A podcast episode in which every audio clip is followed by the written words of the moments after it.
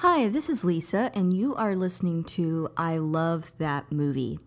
This podcast is for movie lovers. It's not an unbiased opinion, it's not a straightforward review, it's just a couple people talking about a movie that they love. The format is each week I have a guest, and that guest and I discuss a movie that they love, something they're obsessed with, something they connect with. We'll talk about the plot, the director, and the actors, but we'll also talk about the personal connection my guest has with that movie. So if that sounds like something you want to listen to, keep listening.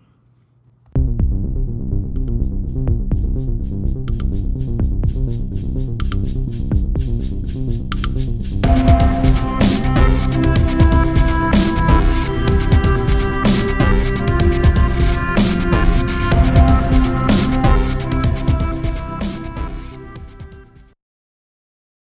this is Lisa, and you're listening to I Love That Movie. And uh, if you want to catch up with me on Twitter, I am on AYA Lisa Cosplay. I'm also on Instagram under AYA and as a Nancy AMI Lisa. And we have a closed Facebook group called I Love That Movie. The group's closed, but just send a request and I'll add you. It's just a safe space for movie lovers to discuss their favorite films, judgment free. And my only rule is keep it positive. Uh, I have a veteran back on the show today. I have Michael. Say hi, Michael. Hello there. how how have, how have you been? I've been great, and I've been looking forward to doing this particular movie for a long time. Yes, I'm so excited that we are finally getting to it. Um, so uh, what movie are we going to talk about today? One of my all-time favorite movies, uh, Stanley Kubrick's 2001: A Space Odyssey. Yes, this is exciting. Um, so so let's kind of let's rewind a little bit and we will talk about when you first saw this film. You know, did you see it in theaters, etc.? Uh, actually, before we do that, since I think this is probably the first recording since it has happened, we probably should mention Stan Lee passing. Oh yeah, that's true. Uh, Rest in peace. very, very sad. He did so much for comics, the movies that came later, and just science fiction in general. Because Spider-Man is a science fiction story, Iron Man is a science fiction story. Almost all of them are, Yeah. and him giving them the the human foibles and stuff passed from the comics to the movies to everything else, and he was very influential. So, Excelsior. Mm-hmm. Yeah, sad. I mean, I felt like we knew it would happen someday, but regardless, it's still sad. But 95 years and a wonderful life. So That's true. Very true. we should all do so well. Right. I completely agree. Okay, now back to where we started there. Oh, I sure. did see it in the theater when it came out in Oh, wow. 1968. Okay. Um, my father took me. oh, that's great. He he had worked on the Apollo project, so anything space related, yeah, that was big in the house. Wow, that's and awesome. so we went and saw this. I fell in love with it immediately. I was nine. I didn't understand any of it, but I loved every second of it. He wasn't so thrilled.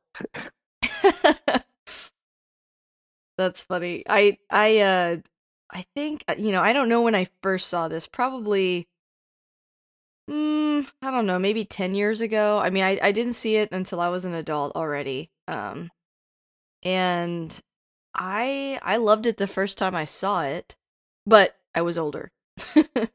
I wasn't 9. Um I'm not sure how I would have reacted to it as a kid or even as a teenager. I feel like I needed that time to sort of process it, but I mean, visually, regardless at any age, it's incredibly stunning. and I think that's what I fell in love with originally was the just the visual smorgasbord that it was, Oh, definitely. and it was just so amazing to watch. And I- knew there was something special about what I was watching. I had the same thing with Citizen Kane. I saw that at a very young age, and didn't really get, you know, this is a grand, fantastic camera shot, and look at that, you know, way this moves, and but something just said, "This is special. What you're watching. This is amazing." And it was later on I grew to have the real appreciation I have for it now. Yeah, no, I I completely relate to that. I think I had that reaction to to The Shining when I was really young. Um, you know, I I loved it. I thought it was a great story and a great movie, but I also thought it was special but uh, like you're saying, I didn't know why. I mean, visually it was just incredible, but I I couldn't have put into words back then why that was. exactly. Yeah, yeah. So with that, I think I'm going to read the synopsis really quick for this movie, and then oh, I'm kinda... interested to hear what this one's going to be. yeah, yeah. This is the one I chose this for this time. Uh, so here we go. Let, let, let's give it a try. 2001: A Space Odyssey. An imposing black structure provides a connection between the past and the future in this enigmatic adaptation of a short story by revered sci fi author Arthur C. Clarke. When Dave Bowman and other astronauts are sent on a mysterious mission, their ship's computer HAL begins to display increasingly strange behavior, leading up to a tense showdown between man and machine that results in a mind bending trek through space and time. That's not bad. Yeah, it's not bad. I, I this this was one of the movies where I did kind of read through a few of them and, and pick the one that I felt best reflected it, and I actually really like that. Yeah, that's that's not bad at all. Some of them are just really terrible. I know. I totally agree. Um, I have a couple quick facts I was gonna give, and then you know if you have some thoughts you want to throw in there, or you have your own list of facts, we can do that too. Um, and then we'll kind of start talking about Stanley Kubrick after that. So here we go. Here's a couple quick facts. Uh, number one, there's no dialogue in the first 25 minutes of the movie, you know, ending with the stewardess speaking at the 25:38 mark nor in the last 23 minutes of the film. Uh, with these two lengthy sections and other shorter ones, there's around 88 dialogue free minutes in the entire movie. And the movie's only like an hour and 40 something minutes, right? Oh, it, it very much is almost a silent movie. Mm-hmm. And even the dialogue that is there, um, until you get into the discovery, isn't much.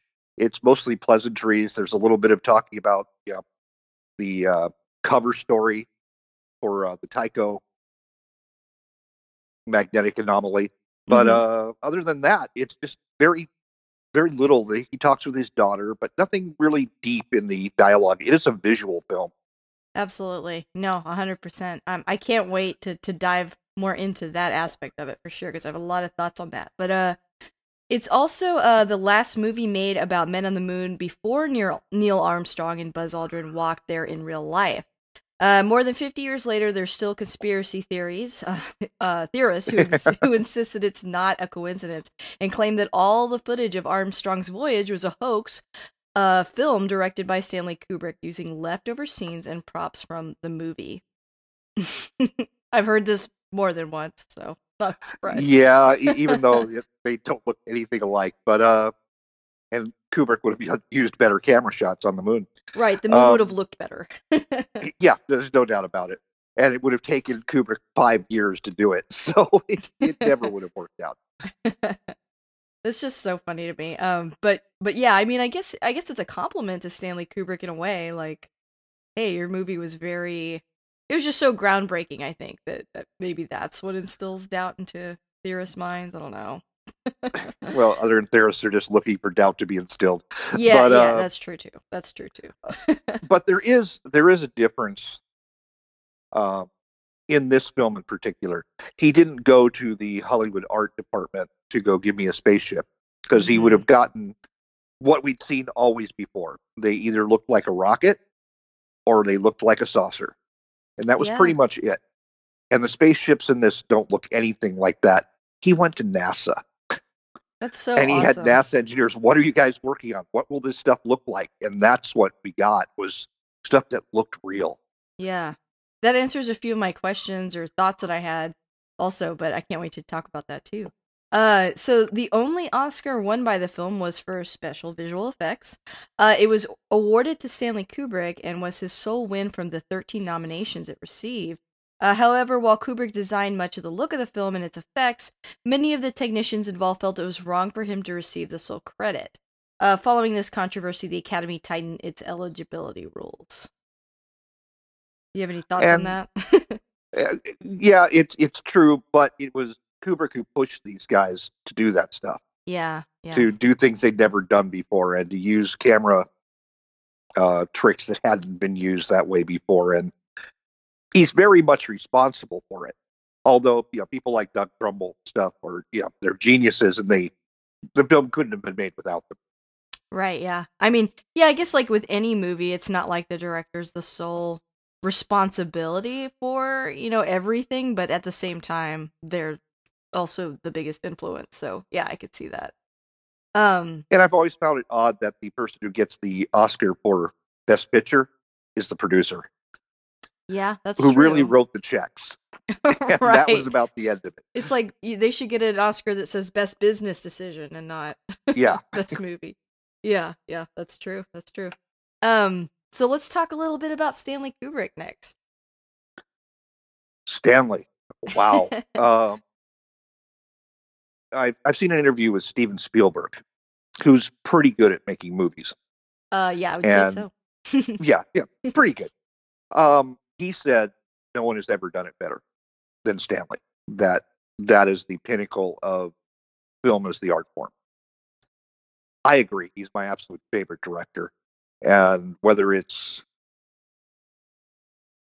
2001 or it's uh, Clockwork Orange or Doctor Strangelove, they're just all brilliantly shot, and they have a style to them completely different movies, completely different subject matters, but there's a style to it when you look at it.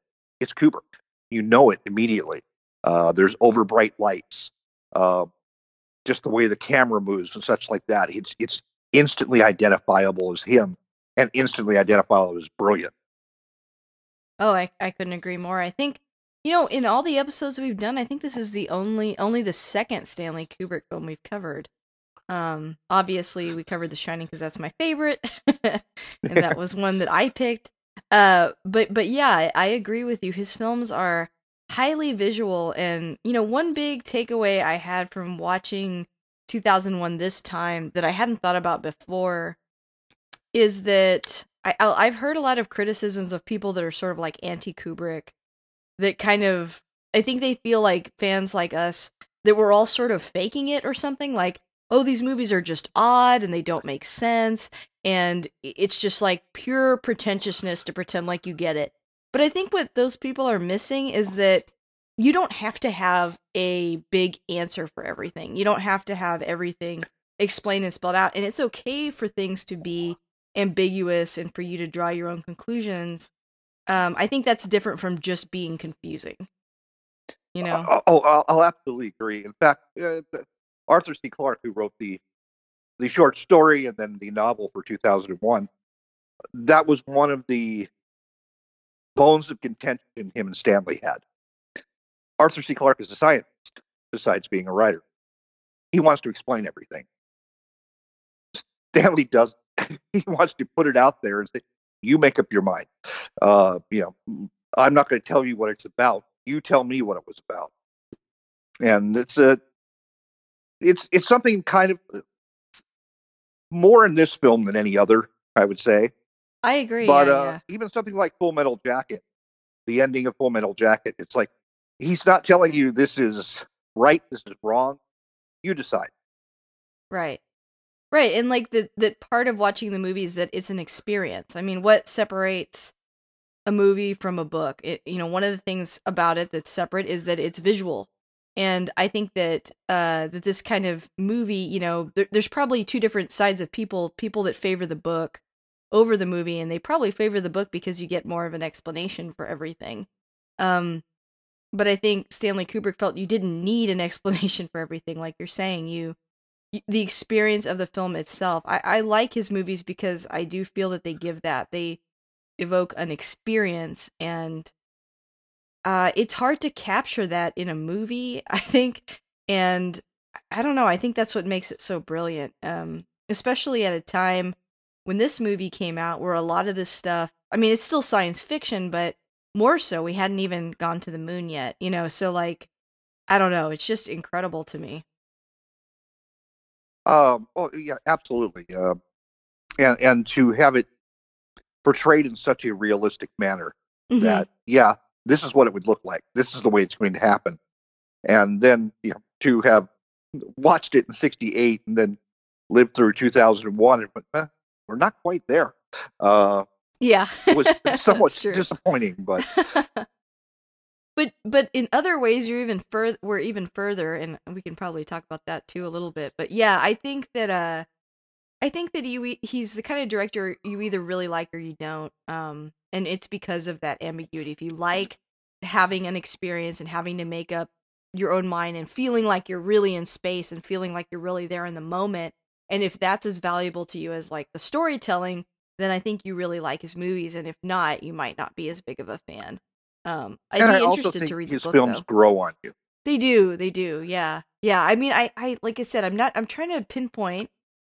Didn't even think about it until we were recording. I, I didn't. I can't remember the first time I saw this, but I think that uh, that it's a movie that definitely rewards reviewing, and it's only made me appreciate it more over time. I think, like the older I get, the more I appreciate it because I see more and more uh, each time, and I have more context for what for what I'm looking at. I think. I mean, the movie gives you a lot of time to think about things while you're watching it, and I, I like that too. Um, and yeah, so I think I think it's I think you have to watch it a couple of times. Yeah, it, it is very, very slowly paced. Um, it's it's not a Star Wars or something with action going on all the time. Uh, there's virtually no action, very, very little. Mm-hmm. Um, but yeah, you do have time to mull it over and watch it. Um, your favorite, The Shining. I, I saw that. Uh, I don't know if it was opening night, but it was very, very close to it, and I thought it was okay. And then as I watched it more, it, it just it became more and more brilliant to me as I watched it more. It's just like, oh, look what he's doing there, and look how that foreshadows that. It's just, it's there's so much to take in. Repeated viewings of Kubrick films are virtually required. Yeah, I completely agree, and I think also the more time that goes on, you see how much it influenced other movies. And I think you know you could say a lot of things about Kubrick. You don't have to be a fan, but you just can't deny the impact that he had on cinema and the impact that he had on all of our favorite other directors. Um, pretty much every director that I really admire looks up to Kubrick. Um, so you know you can't deny that there has to be a reason, and we will talk about all those reasons in this podcast. so But yeah, and it, it's you know it's mentioned Spielberg, Lucas, Zemeckis, all of them. Yeah, I, I watched this. That this is how it's done. This is what I would aspire to do. Yeah, exactly. Um so I have the two act the two main actors that I wanted to talk about, but because this movie I think is so visual and because we don't meet them right away, I was wondering maybe we should kind of just go through the flow of the film itself. Uh some of your favorite scenes and we'll kind of mention them as they come up. Does that work? Oh, uh, yeah, that that works perfectly because I'd I'd love to go through it chronologically. Whereas normally I jump all over the place. This film You kind of have it, to. it yeah. has such a thread uh, that moves through it, and uh, you watched it on a DVD, right? I did. You know what's funny is um I was watching it last night. I had like a little four pack set that I mentioned in the group. It's basically four sci-fi classics. It's uh this movie, Soylent Green, uh Forbidden Planet, and The Time Machine. And so it's in standard definition. I think I bought it like well over 10 years ago and uh I have to say like even though it was standard definition and I know that my my uh TV upscales it a little bit because it is a 4K TV, but um but yeah, it looked really good and it's not even Blu-ray. I mean, last night uh me and my husband were like thinking, "Oh my god, we need to buy this upgraded because I can't believe how good it looks already." I have the Blu-ray, of course. Of course. I've had this on VHS and I've had it on DVD, and now I have it on Blu-ray, and I'll probably own it on whatever you know holographic thing that comes in the future. But uh, yeah, it, it looks fantastic. And but on the, now on the DVD, uh, DVD, did they have the intro, the black screen? Yeah, they did. In fact, Okay, uh for like a good 5 minutes, I I admit it, I forgot about that part. and I was like, something's wrong with the DVD. And then I was like, in my head, I was like, no, Lisa, it's not that. It's a Kubrick film. This is intentional. But then I was like doubting myself and like I had to check. yeah, but just that, and you know, in the theater, it, that's the way it was presented, and you just had this uh, music, kind of, just this odd, almost tuning of an orchestra Mhm. going on with this black screen that goes on for four or five minutes. And it's just to get you settled and prepared and draw you on in. And it's just brilliant.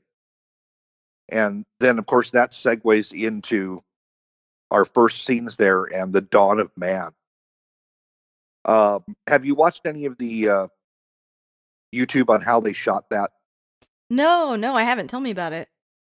Well, you open up with all the uh, shots of the African landscape there. None of those are filmed. Those are all still shots. Oh, okay. Stanley didn't want to go to Africa. and so he sent photographers on out to take these pictures. They would send him back pictures. He would impose a grid on them and then look at them and say, okay, reshoot this one, this one, and this one. And the peak of the mountain that is in A7, I'd rather have that in B9 and readjust the picture and take it again Wow. because he's such a perfectionist.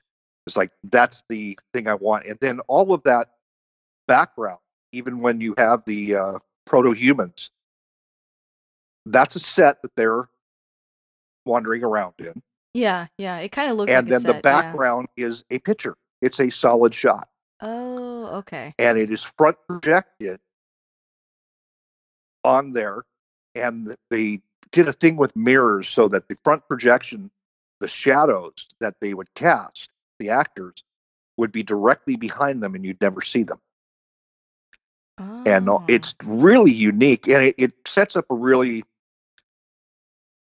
unique look for the entire film uh, even when you get the two warring tribes of proto-humans Mhm. you never get the side shot where you see one on one side one on the other which would be the typical to Right. you know, show the between them and such like that it's always from in front or in back and you have you know they come into the foreground to show you that yeah we're on this side or we're on that side and that's because of the filming that they used that that had to be the way it was done but it also makes it more they're wide shot you have to start thinking right away what do i want to look at Mhm. you aren't directed at look here look here look here just you see these panoramic shots and there you go but story wise you've got the proto-human and if you're watching careful enough you can see that they're failing Yeah, they're not doing so hot. yeah, they're they're having a hard time getting enough to eat. They're being attacked by predators, the leopard, uh, and they've got these tapirs wandering around with them, competing with them for the same food. Yeah, yeah. And uh, yeah, they're not going to survive. But then the monolith appears.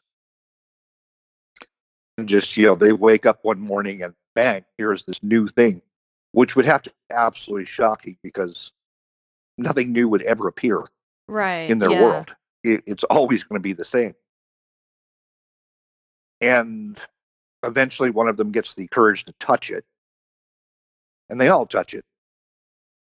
And that's when things change. And I, I- hate to go too much into what does this movie mean because anyone who's listening to this hasn't seen it, please watch it and decide for yourself what it means. But to me, it taught them a very important lesson. Some people say it's tools because it's right afterwards that Moon Watcher, that's the name of the lead ape, Yeah, yeah. picks up the bone and starts banging on the other bones. Personally, I think it taught them violence. I I agree. Um I've I've watched the movie a couple times and I've watched a couple like you know different viewpoints and explanations on the movie and I agree with you. I think I think that it's it's violence uh that's a theme throughout the film seems to be part of evolution and what separates us and what propels him forward and um yeah, yeah, no, I I, I agree with you. Because as soon as they learn that and you know learn how to, they kill the tapirs and now they can eat. Right. Cuz if it was Um, just they're well on their way. Yeah, and I think that if they were just learning how to use a tool, he would have done something different. Like he wouldn't it wouldn't have been so violent and that theme wouldn't be repeated throughout the movie, too.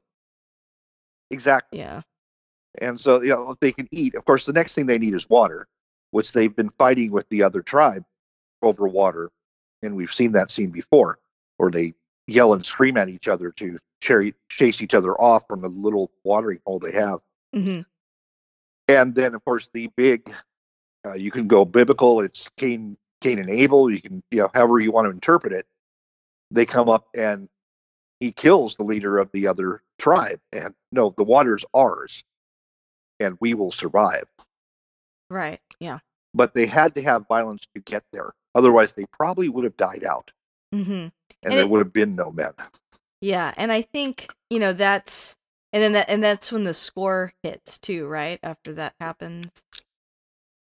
Um, well, yeah. Well, of course, you've got the thus broke, thus broke, Braska. I can, I never can say it correctly.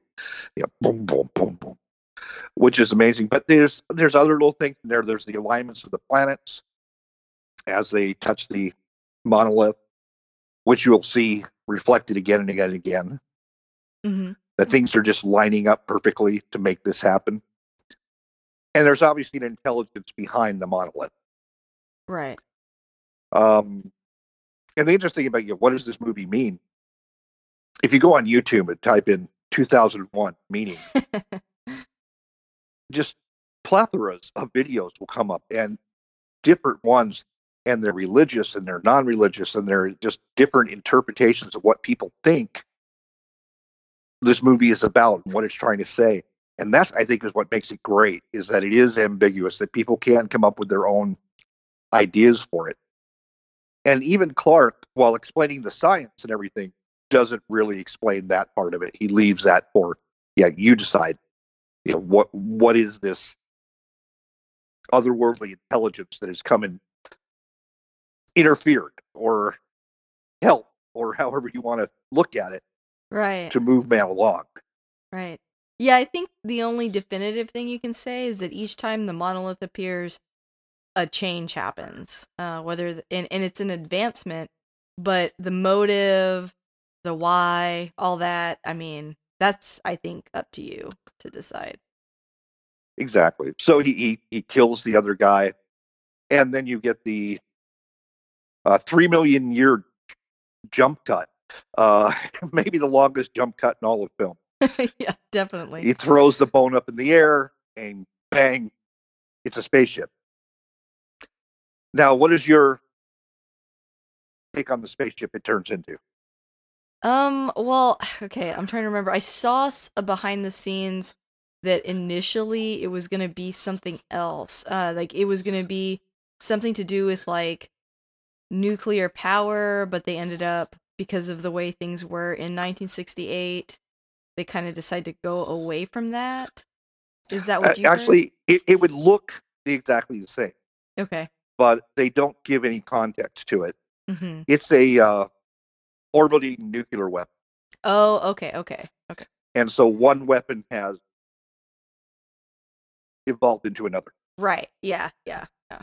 from the bone where you know we can kill one at a time to the orbiting nuclear weapon where we can now kill millions of people at once Exactly. this part of the evolution part of the violence we have learned is to do this Mhm, mhm. but then it breaks into the walls Yeah. and you see the beauty of this space of the space world the twirling ships and the you know the beautiful waltz music going on and it's just gorgeous and they decided to leave it more positive and not identify that this was a nuclear weapon Oh, okay, okay. Yeah, yeah, no, that that that whole sequence is so gorgeous. I I completely agree. And of course pan am yeah. flight I think that scene is like really mind blowing. Um, now I I think it took me a second when I was watching it again to think like, oh man, you know, uh, all those screens on the back of each seat, like we have that now. I don't Mhm. know that like people nowadays watching it would if that would click right away. You know, like how incredibly advanced that seemed in 1968 and how it's literally what we have now. what what i found really interesting is uh, the screens are flat hmm uh, and he's also holding something close to an ipad Right, right. Um, but uh, screens were not flat then. yeah, they were curved. Screens were big cathode ray tubes, and they were very big and bulky and deep. And you, you see that in some science fiction of the era Mhm. where they recreate, you know, the big bulky cathode ray tube. He thought it through to know we're we're going to have flat displays, and a lot of those means that he had to hide the cathode ray tubes to make it look Ah. like a flat screen, which is a you know just brilliant. And you you look at it now and just think, oh yeah, it's a flat screen. Yeah, But they didn't exist. they didn't, and uh, he's pretty much like FaceTiming with his daughter, and exactly. you know, like we have that now. Um, also, my husband pointed out when he has that like iPad type tablet, it's even in portrait instead of landscape, which like that's Mhm. another thing. Like you know, most computer uh, computers were like they're in landscape back then, and and uh, up until recently. So like that's interesting that they would pick up on that too. I think just all of it. Um, you giving that insight about you know that he went to NASA. I actually wondered about that because it was before we landed on the moon. It was before space shuttles and before any space stations, right? Oh, absolutely. So they must have either they gave him access to see all that or also did his film end up influencing how those look because I know a lot of people after seeing this movie later grew up to work for NASA. And so, you know, was it sort of like a a cycle there of like art imitating life imitating art, you know? Oh, I, I'm absolutely sure. And you know, the early days of the cell phone and the flip phone, there's no doubt Star Trek influenced that. Right. and I'm sure that yeah, 2001 influenced what things would look like, while they influenced what things would look like in 2001. Yeah. I mean, the fact that when you watch this movie, especially this part, it does not feel dated. Like, it honestly feels very modern, even now. And I mean, I, I just, it's incredible that uh, Kubrick had that kind of, I guess, ability to see what was going to consistently look, you know, real for such a long time. And it, it's it's in the it's in the little details. Yeah. There are no flat surfaces. hmm You know, little things on there because that's the way spacecraft ended up actually looking. Um, the LEM that landed on the moon, not sleek, not pretty at all, and little doohickeys and stuff hanging all over it because it had a function. hmm and they didn't have to come up with a function for everything they put on the side of a ship but it looked like well it must have a function because i look at the lem and i can't tell you what everything that's hanging off that thing does Sure. and but it worked in your mind going whoa this looks real there's detail to it Yeah, it's it's incredible. I I mean, and just I mean, this sequence in particular, I think uh maybe had some of the most influence because I feel like, and so you probably can speak better to this than I can, but it seems like before this movie, sci-fi had a look, and then after it, it drastically changed after this movie. Oh. Is that right? absolutely um it, it set a bar for special effects um that wouldn't be touched again until 1977 when star wars And and you could argue that it even bar. yeah, even influenced that, especially with that like bass scene in this movie. Oh, absolutely. And and George Lucas says, yes, saw this in the theaters and went, that's what I want to do. And so he and then Lucas set a new bar for it. And Oh, before yeah. that, it was you know the Flash Gordon rockets with the sparklers coming out of the back and Yeah, they're which just I really- love, but Oh yeah, absolutely. but just did, and Kubrick didn't think much of science fiction before at all. Clarke was a big fan. Kubrick was not. Uh, in fact, uh, Kubrick used to find it odd that he could sit there and watch some hokey sci-fi film and enjoy every minute of it. And Kubrick just went, "It looks terrible." and his goal was he wanted to make a really good sci-fi film. Now, I will argue there were good sci-fi films before. Uh, Time Machine, we talked about the other day, being one of them.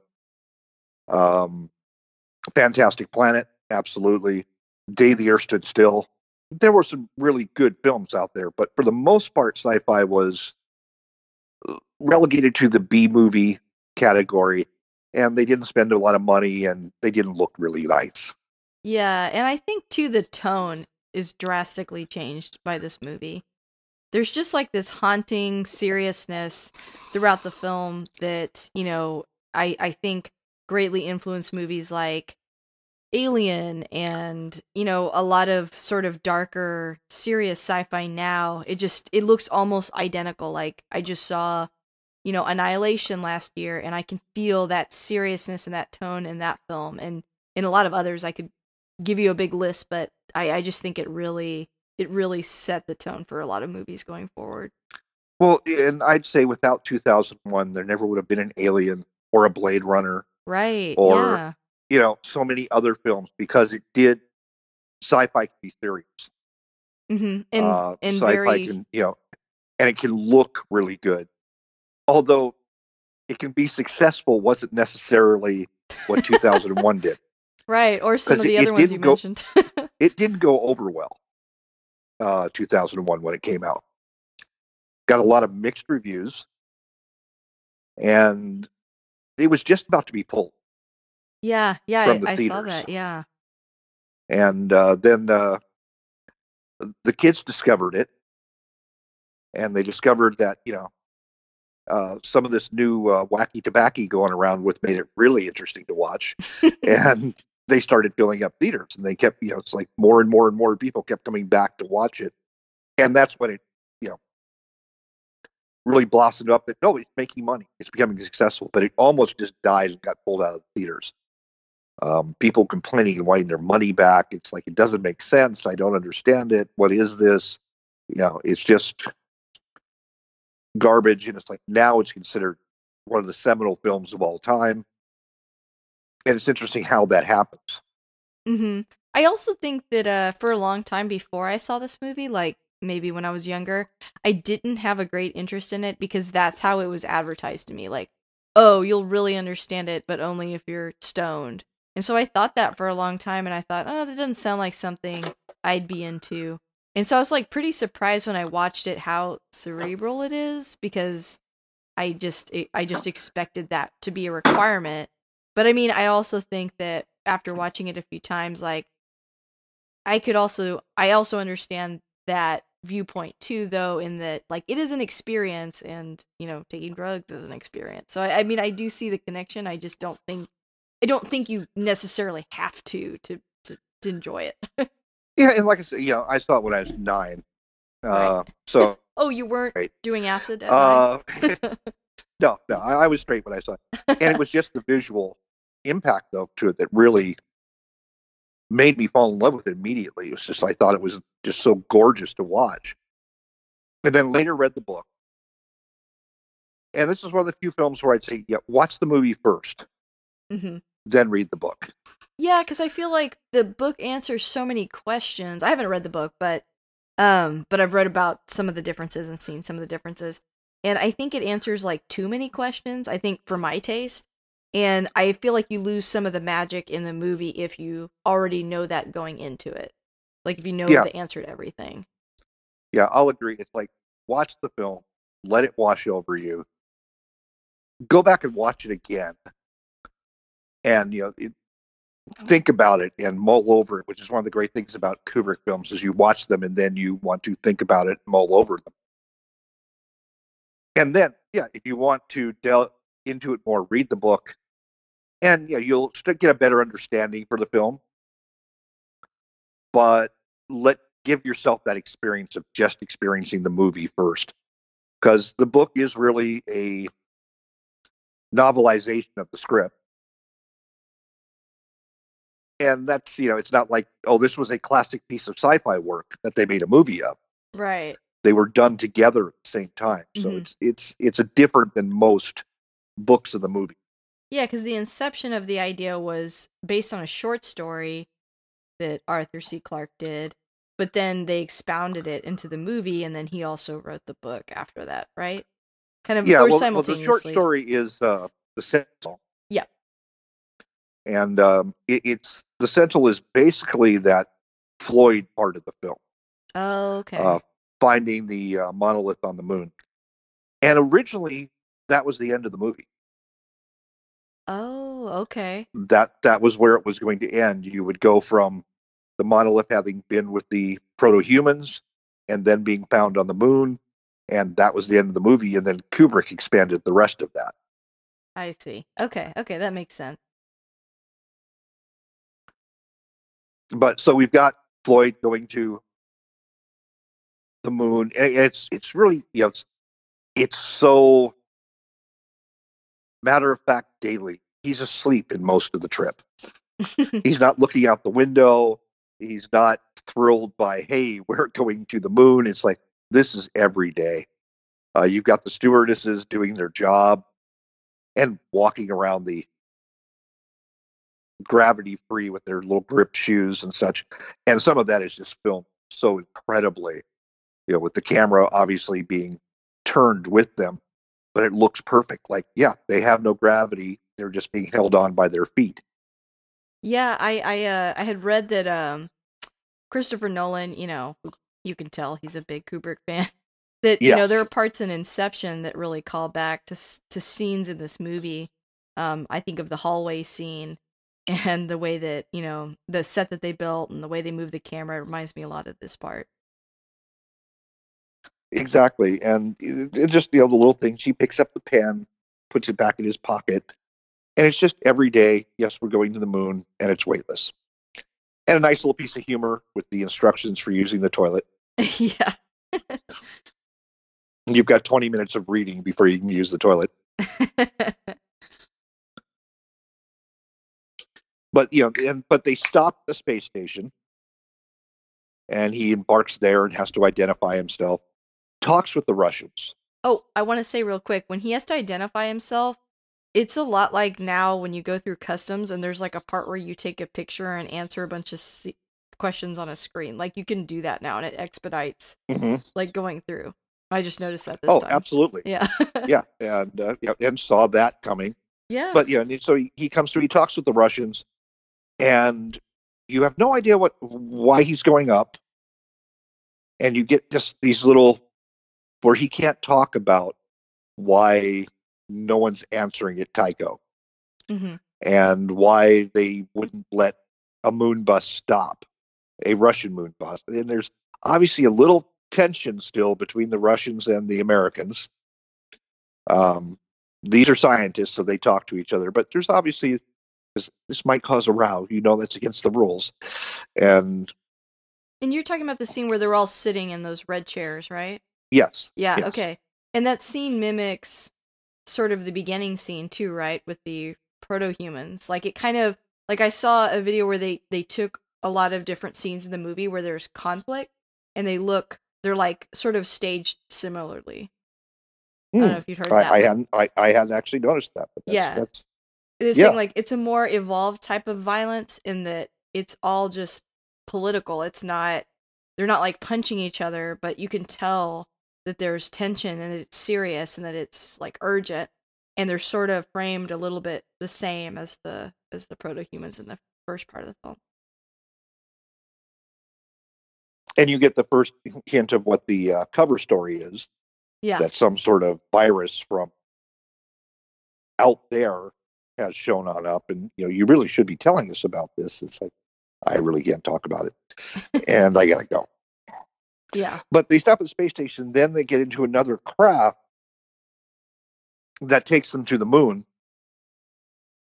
And it's very interesting and very uh perfect way you could do it because at that point you need very little thrust hmm and you basically just kind of fall towards the moon and head on out and and land. And that was I thought that was really interesting. And then watching the that craft land is just a gorgeous scene also where you see it open on up and in it comes and it's bathed in the red light. Ah, just so beautiful to watch. Yeah. Yeah. Yeah, the aesthetics where you're really just film, watching yeah. machinery, but it's gorgeous and with the music it just works. Yeah. No, I think the aesthetics of the movie are a huge part of it. Why it works. I completely agree. yeah, that just beautiful picture fest. But yeah, the fact that he sleeps and that this is just everyday sort of stuff is really interesting as they don't make a big deal about. It. Yeah, we're in space. Yeah. Okay. I- it's something that carries over a lot, I think, to like the movie Alien, as you mentioned earlier. It obviously influenced a lot. Like, Oh, exactly. The the dock workers in space. You know, the Mhm. guys who are in the bottom half there. It's like, yeah, we're here to do a job, and what's my cut? Yeah, there's something more grounded about that than watching like Space Marines or something. You know, when it's everyday people, I think you on you instantly like connect with them more, and it somehow makes it more believable. So Floyd gets to the moon and has the meeting you know, with the photographer who's using a GoPro, uh, or what would you know? Imagine a GoPro would be him wandering around taking pictures of everyone at this meeting, and explains you know that it's a cover story, and you still don't know what it is they found. They found something in a crater, and they're not positive. And then you have the moon bus scene uh, with the sandwiches. It's like they're getting better at these. And actually, we, uh, they they got much better at food than they thought they would. But uh, again, a beautiful scene as it goes zipping across, and there's just a there's an uneasy tension about it because you really don't what's going on here. What have they found? What are they doing? Right. I like the general just like distrust of a big like corporation or government. I think also carries over into a lot of sci-fi. Oh, absolutely. Um, and interesting enough, it was you know the Pan Am flight that uh, it would become private enterprise that would be doing the flights to the moon and stuff like that. yeah, and at true. the time, it was like no, space belonged to NASA. Space was a government thing. right. You weren't going to have private companies doing this. is like saw that all, and now we have. Well, for the United States, virtually all space flight is private. Yep. Uh, when we want to go to the uh, space station, we have to hitch a ride with the Russians. But um, yeah, and, and you mentioned the phone call, hmm which the uh, what was it? It's a dollar thirty-two or something. and it's through like Bell, right? like something that Yeah, Yeah. which would yeah AT and T, uh, Yeah. Ma Bell, uh, before the breakup. so he, he didn't imagine that they would break up; that it would still just be the phone company. Yeah, I But think th- th- that's that hard to rate, picture. A dollar thirty-two calling from a space station to there. It was very funny in '68 because you would spend that for a minute of phone call from United States to Europe. Oh, okay. So it was like a dollar thirty-two to call for the moon. Wow, I can't wait. it's hard, I think, back then, and even like when I was growing up, to imagine like the phone companies not being as important as they are at landline type stuff. You know, it's really hard to picture. But Yeah. now that here we are. And yeah, now we just carry our phone around with us, and we wouldn't have to go to a kiosk. And, but Yeah. the, the uh, this was one of the first films for product placement. oh, really? Uh, Bell Telephone paid a lot of money to be the phone company there. Um, Pan Am paid a lot of money to be the the shuttle company. There's there's quite a bit of product placement here, and it was one of the first to go because he yeah he needed a huge budget to make this film, and being able to bring that money in helped a lot. And he kind of Stanley Kubrick kind of had the mind for that, right? Because I mean, didn't he come from advertising? As a matter of fact, yeah, Yeah, so I think he kind of he had that foresight to think like, hey, there's a way to use this in my art that it can like sort of be seamlessly blended in without being like an obvious just ad. And I think he does that really really well in this movie. Where it's sort of like he's, you know, needs the money to make the movie, but it's also sort of like a commentary on it. I don't know. It's it's just a really cool way of incorporating it, I thought. but it, it, it helped again with making that uh, connection that this Mhm. is kind of every day Yeah. is that oh Pan Am, I know them. Oh Bell, I know them. Uh, uh, the Hilton. yeah, exactly. The Hilton on the moon. Well, of course there'd be Hilton on the moon if to be a hotel on the moon. And it wasn't like say Back to the Future two, where you felt you were just being slapped by Pizza Hut. right. You know, we're here. Look at us. Buy our stuff. hmm uh, it just organically went to the story and it made you feel more real as to Mhm. what you were looking at. It's like, well, yeah, this makes sense that they would be there because they're the phone company. Right. But uh, yeah, they, he gets there, they have the meeting, get on the moon bus, and that set where the monolith is buried under the ground is so gorgeous. And I mean, this is another part I think that literally looks like modern. Like I feel like I've watched sci-fi films in the past couple of years. The when they're on the moon, it literally just looks like they still look like that. You know? Yeah, It's exactly. incredible. That's exactly what it should look like. And uh, the spacesuits, interestingly enough, and you'll see a different version later on the Discovery, very similar to what they're wearing at this one's. Those were actual NASA prototypes. Oh, really? Wow. They were one of the ones they considered. Uh, they didn't make it. We ended up with the more bulky looking suit that you saw Neil and Buzz and the rest walk around the moon on. But those were actual prototype spacesuits from NASA that they would look like this. That's incredible. So, yeah, he was going for absolute realism uh, wherever he could. Hmm But you've got the monolith, and there it is, and it's buried under the ground. They've had to dig down to get it. Uh, when you read the book, you find out what it did was it put out a magnetic field that they measured, and then went, "What's under here causing this?" and dug Gotcha. down to find it. And uh, it- it's it's really interesting. It's like, okay, we dropped the monolith among the proto-humans, give them violence, let them survive, but we're not really interested in them until they can get to the closest satellite, the moon, and not only get there, but detect that this is under there and dig it out. it's like a test. Yeah, exactly. It's like uh, they aren't going to be terribly interesting to us till they could do that. Mm hmm And so they do that, and then sunlight hits it, which it's been buried. And so when it finally gets sunlight on it, it goes off Oh, I didn't and that sends off its signal. And yeah, they're there and they're taking the pictures, and bang, the thing goes off, and it's screeching in their ears. And it sends a signal flying on off towards Jupiter. Yeah. Although they don't tell you that at this point in time. You don't find that out till later on in the film. And this scene too, like when they're touching it and they're in pain from the sound it's emitting, it's it's sort of calls back to again that first scene that we saw with the prototype humans and they're touching it and reacting to it. So it's kind of Yeah, and screeching and, and hollering. And uh, Mhm. by the way, all of that sound was the actual actors in the monkey suits. Oh really?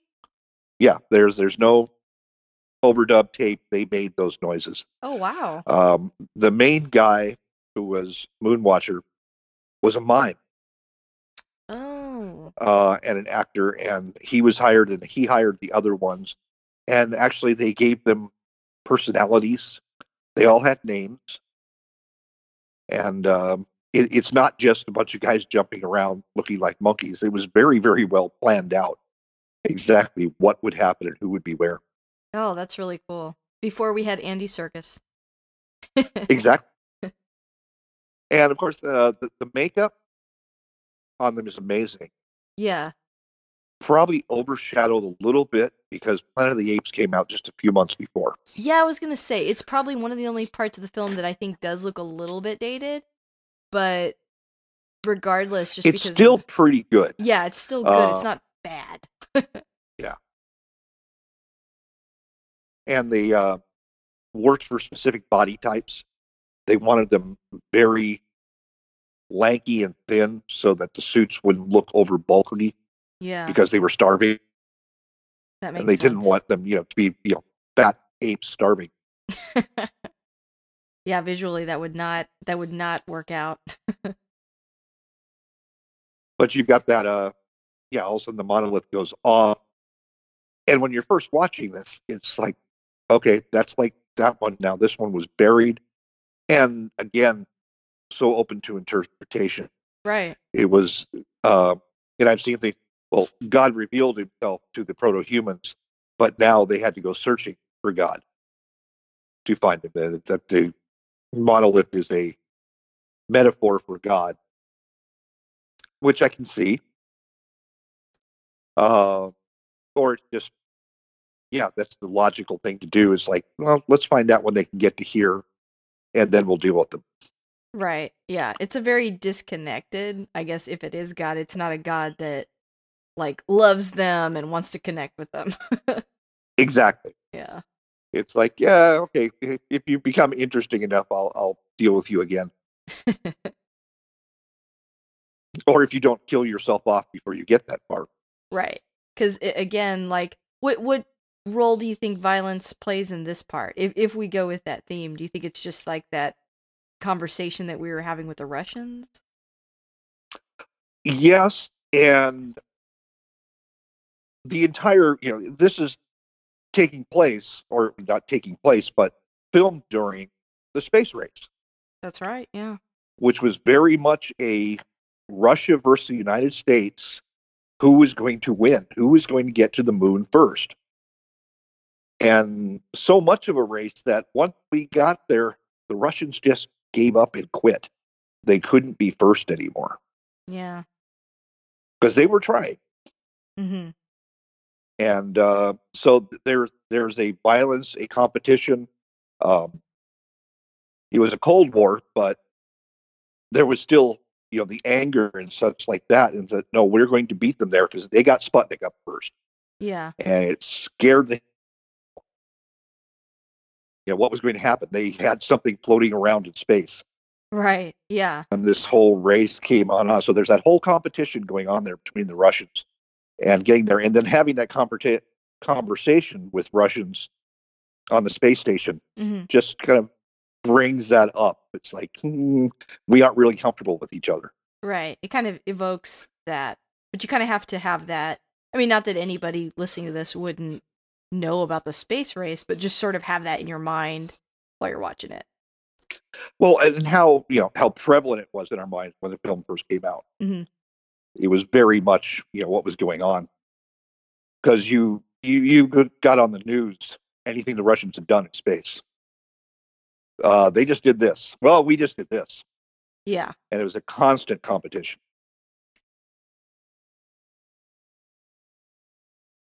So now we get to, for me, is the really heart of the film. hmm Of course, we have an intermission. Um, about three quarters of the way through the film. And again, you get the black with the odd music to reset you, get you ready for what's going to happen. Which is interesting because they don't do those anymore.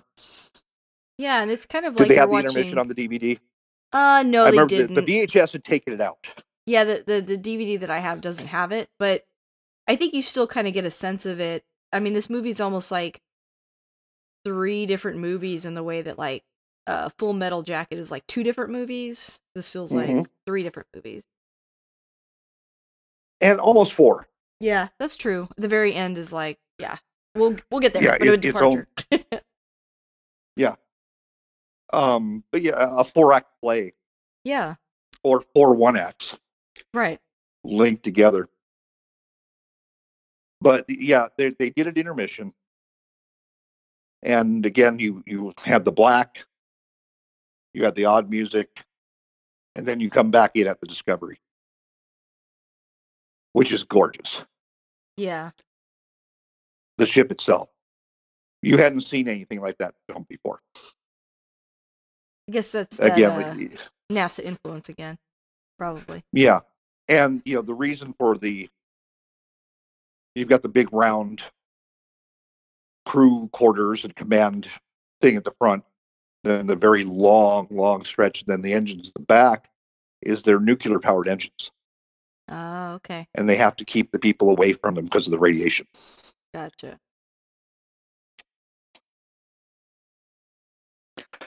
And of course, now we meet uh, Bowman and Poole, Yep, who I got to meet personally. you did. I remember that. It's, you were there, were you not? yeah, at the after party at uh, Fan Days this past year. Yes, which I was just thrilled. Like, wow. what was it called? 2001 a dance party, I think. it was at a Alamo. Yeah, we meet the most interesting character of the film, who is Sheen. Right? Hal, Hal. Who recently passed away just a couple days ago. Yes, Douglas Rain. Yeah. Um, who is a Shakespearean trained actor, Oh, I didn't realize that. but not the voice that the actors heard. Well, Oh, really? uh, his was put in later. Um, apparently, they had a guy who sounded more like Michael Caine doing all of Hal's lines. I could kind of see that, but I think it's better when it's more like emotionless. But there's there's a there's an undercurrent of emotion to Hal. Yeah, kind of a not irritant, but like I don't know, frustration, I guess. Yeah, and, and a, a pride. Mm-hmm. No Hal that thousand has ever made a mistake that I'm aware of. You know, it's just there's there's a pride in there, and there's there's it is emotionless while having an undercurrent of emotion. It's it's an incredible performance. I agree. And I mean, it's But, so uh, iconic now. Like you know, we've we've heard like sort of retellings or imitations uh, of this voice over and over and over. It's like you almost forget that he's the original, but so effective in the film. Yeah. Oh, fantastically so. And again, it's it's their day to day job. We're astronauts, and this is what we do. hmm And you know, they're getting videos from home, and it's it's all very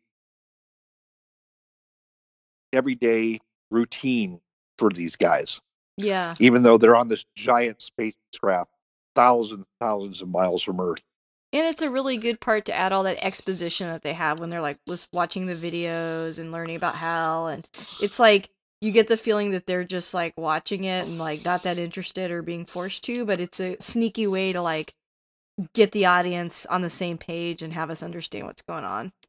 yeah, explain you know who Hal is and how the other uh, crew members are in uh, hibernation, mm-hmm. and you know, yeah, everything that's going on, uh, done through kind of a news format, Yeah. a very easy way to give you information without you feeling like, hey, I'm being given information Yeah. by just directly giving you information. Yeah. But um, and and Hal doing his psychological profiles on the crew, and it's like, oh, yeah, sorry, it's my job. It's like, uh, that's okay, Hal. Yeah. And, you, And he really is a member of the crew. He is. But it's in these scenes that you you start to feel already like a little bit uncomfortable with him too when he does the psychological stuff because I feel like that's just so personal in general. And so the thought of a machine sort of picking up on your emotions and evaluating you is just like very disconcerting. Uh, uh, very much so. And the visual look of Hal himself, Yeah. uh, itself, that red glowing eye, this thing's menacing. It, Mhm. It's scary. Um, you know, it's not quite uh, Jack breaking through the bathroom door, but he's scary. Right. And that visual is just fantastic. And the way Kubrick would just right in close up, put that whole screen being that red circle. It just gives you a feeling. Yeah, and I think also Dave Bowman uh how do you pronounce his name? Keir Dullea or I believe that's correct. Yeah, his uh his eyes are so expressive and so like I mean, he, you have to think that that's why he was picked. Um and so hit, you know, that emotionless like tone and and the the menacing look of the robot, but then when it it the camera moves back to Dave's just eyes and his you can see like all that concern in his face. You can see like the wheels turning in his head. He's thinking about how to respond to to Hal. Uh, whereas the Poole just seems kind of bored with him. Yeah, like he, he's dismissive of him. Yeah, Gary Lockwood. Yeah. Yeah, and you can you can tell that uh, Bowman when he loses the chess game, he's not going to get upset. He's not happy about it. Right. Like, oh, yeah, okay. Especially with the condescending, oh, looks like you missed it, Dave. And then he goes, yeah, this, this, this, this, and you lose. It's like, yeah, you got me. Okay. Yeah, I think Next. it's like that competition stuff again, right? That kind of keeps coming up throughout the film. It's like it seems to always be sort of like a, a source of conflict. Uh this, you know, the fact that he's the the computer is like a little bit smarter than him. It's like, oh, he's one of the crew, but then when that happens, it's like, yeah, he's one of the crew, but he's a robot, you know, and I'm I'm human and I'm better. Like you kind of feel that in that scene. But yeah, then again, because he's human,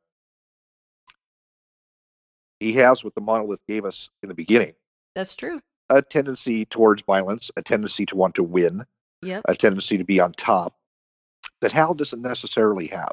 Right.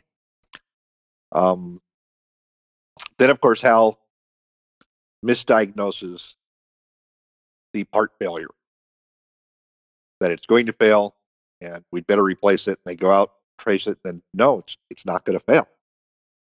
And that's when it starts to get scary Yeah.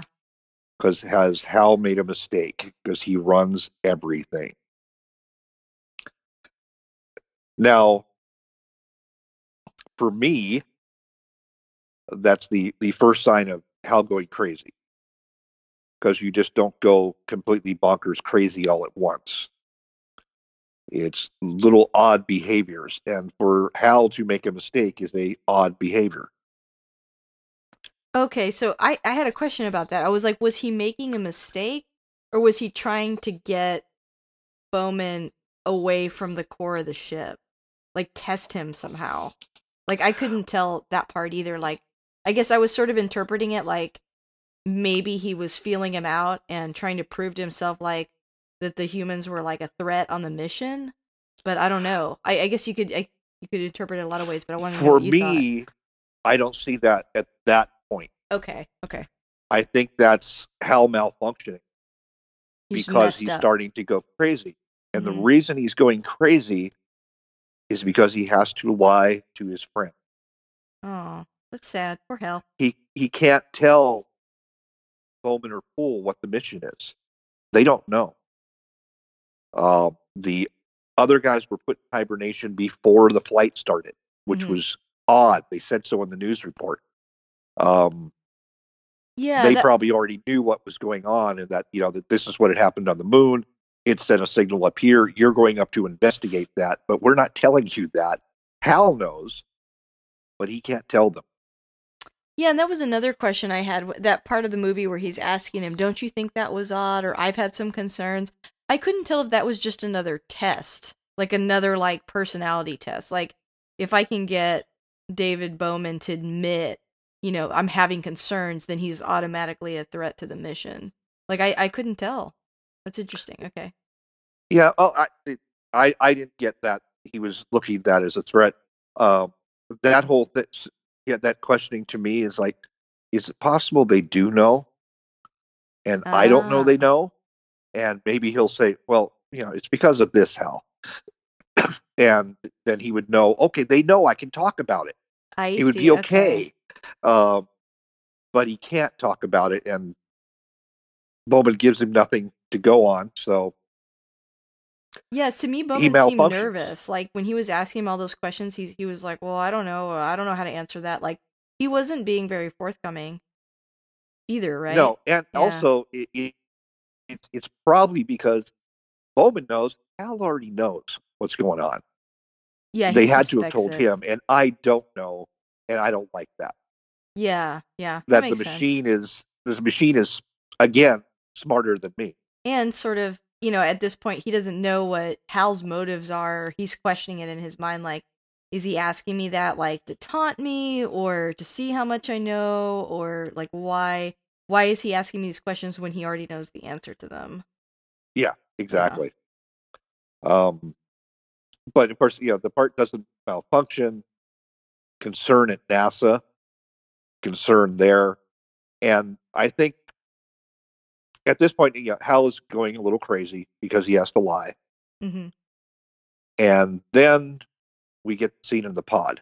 You know they go out they pull the thing back in. It's not going to they you know come up with a ruse. Hey, I think my uh, microphone isn't working right, and they go in there and they think Hal can't hear them, which he can't hear them, but he can read their lips, and they talk about disconnecting him. They're talking about murdering. Right. From Hal's point of view, yeah. Yeah, because they're going to disconnect his higher functions. He, that's that's Hal. He, he, they're going to kill him. That's when Hal becomes murderous. Yeah, when he, He becomes can't even allow more competitive. himself to be turned off. Right. Who uh, you- Yeah, you you can't murder me. I, I, I'm not going to allow that to happen. And that's probably when he comes up with the whole idea. Well, let's put it back in place. See if it fails. And so, okay, well, we'll do that. And what if it doesn't fail? Well, then we have to turn him off. And he can't allow that to happen. So then Hal becomes a serial killer. Right. But to me, it's always he was driven mad because he had to lie. Oh, okay. And he just didn't like that. He was actually becoming sentient enough that that emotionally bothered him. Okay, okay. I like that. I like that telling because it's less sinister than what I thought. and yours might be right also. And that's the great thing about the movie is that we can sit talk and if we brought four more people in here, we would probably have four more other ideas of what Right. happened. oh, absolutely. I, I really enjoy your perspective for sure. Yeah. I, I like hearing other theories because, yeah, I, I mean, I don't know. It, it is ambiguous a little bit. But yeah, that's always been my interpretation of it. Is like, well, they went into a secret room, they cut him out of the conversation, and he happened to be able to eavesdrop on it. And the conversation is, yes, we're going to kill him. Yeah. And could you imagine if if the same thing happened to you? Right. Then Yeah. all of a sudden you find out your friends are plotting to kill you. Yeah. Member of the crew, I thought. Yeah. It's like, yeah, it's a very big, like, loyalty divide. I also like the idea. I mean, I don't think this is what happens, but it, it's one interpretation that I think would be interesting is if they weren't talking about that. If Hal was just that paranoid and they just needed a moment to talk without him or something. I like that Yeah. too. Which which would be, you know, but that's what they were talking about. Yeah, yeah, and uh and of course you have, know in Hal's Hal, so he he takes in all the information he can and yeah. hmm their lips were in front of him. Right. And the, the, the way that scene is filmed is just gorgeous. The flip to Hal, flip to you know watching them, and then you get closer and closer in on Hal's eye, and he becomes more menacing Yeah. as it as it progresses because you can he's starting to plot revenge at this point or survival, Right. and then the whole yeah, what has become such iconic dialogue now with the you know, open the Hal the pod bay doors. And I can't do that, Dave. And it's like, I think you know why. It's like, I know you're going to kill me. and Dave's it's like, oh, like, "Oh crap." Yeah. Then he he goes, I could read your lips. And they, oh, gee. And I'll just come into the airlock, not without your helmet. Which is because- a very big uh, safety concern I have. like he should have already had that with him. Just in case. And, and I'll tell you why I think he didn't. Okay, okay, I'm ready. Because absolutely any other time he would have tried to get into that pod without his helmet, Hal would have told him. Oh. he never would have gotten into that pod without Hal going, Dave, don't forget your helmet. You need your helmet. You're getting the pod. That's the right rules. Oh, that makes And sense. And Hal didn't say a word. He's like, You dummy. Can't do this without me. And it's like, well, I've already, I've already killed Poole. Uh, I'm going to be turning off the hibernation units, and you're next, and you're just making this easier on me because I just don't open the pod bay doors. You're stuck in the pod. It runs out of air. Problem solved. Right. Or so he thinks at least. Yes. Never expected for Poole to try and go through the airlock without a helmet. Right. Which I really love this scene. I think a lot of the pacing in the movie being so slow and being so deliberate and being so mundane makes this scene like extremely intense in a way that I don't think it would be without that. Because I think this scene is like very quick. and uh, there's you know definitely a big element of danger, and we get why, but it's been built up like the entire movie. I think. Yeah, and it, it really is. You know, other than the murder at the beginning with the proto-humans, it's the only other real action scene you get in this film. Um, him blowing the door open, flying through. Now he's falling towards you. Mm-hmm. That actually is a vertical shaft, Oh, okay. and the camera is shooting up at the door, and that's I how they got all that great, you know, look of him falling and then being pulled back, which was a uh, very simple trick. He had a rope on his back, Oh. and the guy measured it all off and put knots in the rope. And so he falls. The other guy is holding the rope when he felt the knot at the right spot. He knew he jumped off his platform, which then pulled Bowman back the other way so that he wouldn't smash into the, the back. And it was all dependent on you know him tying the knots in the right spot. That's incredible. Well, it's worth it. I mean, it's incredible. But what's really cool about that scene is it's all set up, and you've seen the explosive bolts and him pushing it, and it's just you know the tension is building. You know, Oh, oh my god, what's going to happen here? Yeah. And then you have the shot of Bowman getting ready, and he takes a deep breath, which was probably the only scientific mistake in the film. He should have let out the breath, but Yeah. and then bang, the door blows, but it's silent. I love the silence because I feel like that's something we don't get enough in sci-fi, Exactly. especially in space. And there's not none of that corny like, "Oh, you'll explode immediately" and stuff that's like not true. you know? right. Yeah. It's And, you know, cool. Kubrick researched that that this was possible. You Yeah. know, if you could get and hit that door closed fast enough and you have no sound at all until you hear the air rushing into the room. And I keep and that's saying it. exactly the way it would be. Yeah. And I keep saying it, but I mean this is very similar, right? To the uh to the ending of like Alien. I guess the ending of all the Aliens movies, but like the whole like a you know, a situation kind of like this. I mean, it's not the same situation, but definitely like visually it reminds me a lot of it. Oh yeah, Yeah. absolutely. And like I said, you, you would never have had Alien if not 2001. Yeah, yeah. It's pretty obvious watching it. Yeah. But yeah, that's the doing that silent was just oh, I love it. brilliant. Yeah. because even you know the beginning of Star Trek, the old '60s TV series, where the ship goes flying by with the big whoosh, right. uh, they knew that was wrong. They tried it with silence, the ship just going by, and it had no impact whatsoever. They had to put the sound in, or it just didn't work. just what people want, you know, especially Yeah. back then when they didn't have as big of a frame of reference for what space. but Kubrick was like, is. "This is what's going to be." Because this is what it is, and yeah, even when the, you know, they're flying in the pod and you hear the breathing, "Oh, I love that too." because yeah. there's no other sound, and that's all there is to hear. and it adds so much tension too. Yes. I mean, it's like the whole movie is all about adding that, you know, even though it's so slow, there's just like the sense of like dread and intensity, and it just makes moments like this just feel so much bigger because of it. And then, of course, you know, Bowman gets in, finds his helmet very quickly, uh, and puts it on because he's going to go shut down Hal and knows that Hal could decompress the entire ship at any moment. So I, I'd better be in my spacesuit. Right. Yeah. But then you have that great scene of Hal trying to bargain with Dave. He's like, I made mistakes. I'm sorry. I'm all right now. yeah, I like- don't trust you, Hal. yeah but it it it's it's strangely sad as you watch Hal lose his cognitive function Mm-hmm. Yeah, because at the end of the day, he's he has become, at least from our point of view, sentient.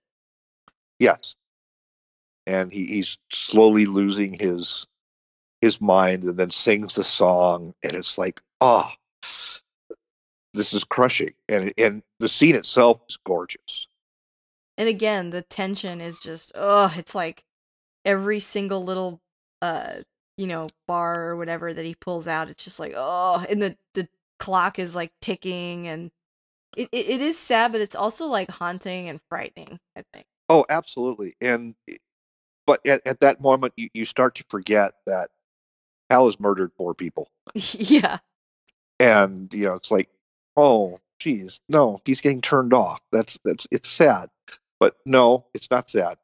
he's he's murdered four people. He needs to be turned off. he crossed that line asimov's law Yes. And then you get the video of Floyd reappearing and telling us what had happened. That they found the monolith on the moon, it sent a signal on off to Jupiter. That's why you were headed out there. right And you know, you're only supposed to see this because you're there now. It's like, oh, oh well, crap not really. And the uh, the time delay between talking to Earth puts another piece of tension on everything. right. He can't just hey this is what's going on do something about it. It's like mm, okay in, in, in, a, in a few hours when we get the message we'll let you know. Yeah yeah no i hadn't thought of that you're right. Yeah because uh, and you you got that with the uh, the birthday scene yeah with the parents singing to it's like this is all on video he can't interact with them they just have to say what they're going to say and that's it uh yeah so either that actually was Poole's birthday and they had to record it long before, or it's way past his birthday and now he's getting it. Either way is kind of sad. Yeah. The isolation that he's got to be feeling now with everyone dead. Yeah. But uh so and now we head into the my God, it's full of stars. Which is a line from the book and not in the movie. Oh, okay. Although I was like, I don't remember that part. it's become yeah, it's become so close. you- You'll see memes with uh, Bowman with all the lights on his face mask, and they'll say, "Oh my, my God, it's full of stars." That was the line from the movie. It's the last transmission that Earth ever got from him okay, okay. as he entered the the Stargate hmm or whatever you want to call it. So, And oh, go ahead. Sorry. go ahead. I was gonna ask. So, the you know the monolith sent a signal to Jupiter, and as he gets closer to it, rather than him going and finding another monolith, it just like sucks him in, right? Um, Or what do you think happens here? well, in the movie, you know, there's the monolith, and then next thing you know, he's he's on this this journey. He's obviously got into the pod and gone out to look at the monolith Okay. and got sucked on in. Uh, in the book, he actually cruises over it for a little bit, and then all of a sudden it starts to open up, and Okay. Yeah, I feel like He that part on his way. so fast in the movie. I'm like, wait, what happened? or at least that's how I yeah, felt last it, night. it is kind of a, a quick cut Yeah. uh, to yeah, this is what's happening. But then y- you, you pretty much know he's obviously in the pod, hmm and he's obviously you've seen the monolith. This must be where he's going. Right. Right. Right. So it's like he's like you'll figure it out. Let's Mhm. go. Which is how the whole last part is. Like, you figure it out. Yeah, and then that unbelievable special effects that we've never seen anything like this before in 68 it's they were brand new techniques they'd never been done. And just sat there in the theater just jaw open going wow what am i looking at here? And you have the you know the stuff sliding by you so quickly. And then his face of just being in terror and shock and awe as he's going on through. And it's like, this is kind of beautiful, but yeah, it must be ungodly scary to actually be doing this. yeah. I again, I feel like his expression on his face. I mean, that's what really sells it for me. You know, he's very expressive. And then there's there's some discussion of, you know, the monolith was rectangular. hmm originally, it was more pyramid shaped in the book. in the story. Uh, but they didn't like the way that looked, and they wanted to go with the mono, the square. Mhm. But you go through all these shapes and stuff, and then all of a sudden you see these diamond type shapes across the horizon, and there's five or six of them, and it's like the introduction of a new shape, a new form. And uh, I think it's done on purpose to tell you that, yeah, this is something new that is being moved on to now. Mhm. There's a new a new form coming up here. And he ends up in the French provincial home. Which I always thought was just kind of odd, but somewhat oddly appropriate also. Yeah, I, I really like it. It kind of reminds me of a little bit of the scenes in The Shining in the hotel. Um, Mhm. You can sort of see that in the color scheme, but also I like the explanation of it being like, you know, these be- these beings are sort of putting him in, in like a zoo, or that's what Stanley Kubrick said. It's like in a zoo we sort of try to recreate um the habitat that the animals live in, but it's not right. It's just kind of like what we think is going to comfort them and make them feel good but it's not like like the real thing and and so in the same way his his room is not it does kind of look french but it also looks really off and the colors are off and just eh, there's something just not right and artificial about it the floor i think is an a really nice touch i love that light up floor Yeah, completely wrong for for everything around it. And yeah yeah, it's it's definitely that unease of it's not quite what it should be. Uh, which very much, yeah, like an animal in the zoo. It's like, yeah, we've made this kind of look like their habitat, but not really.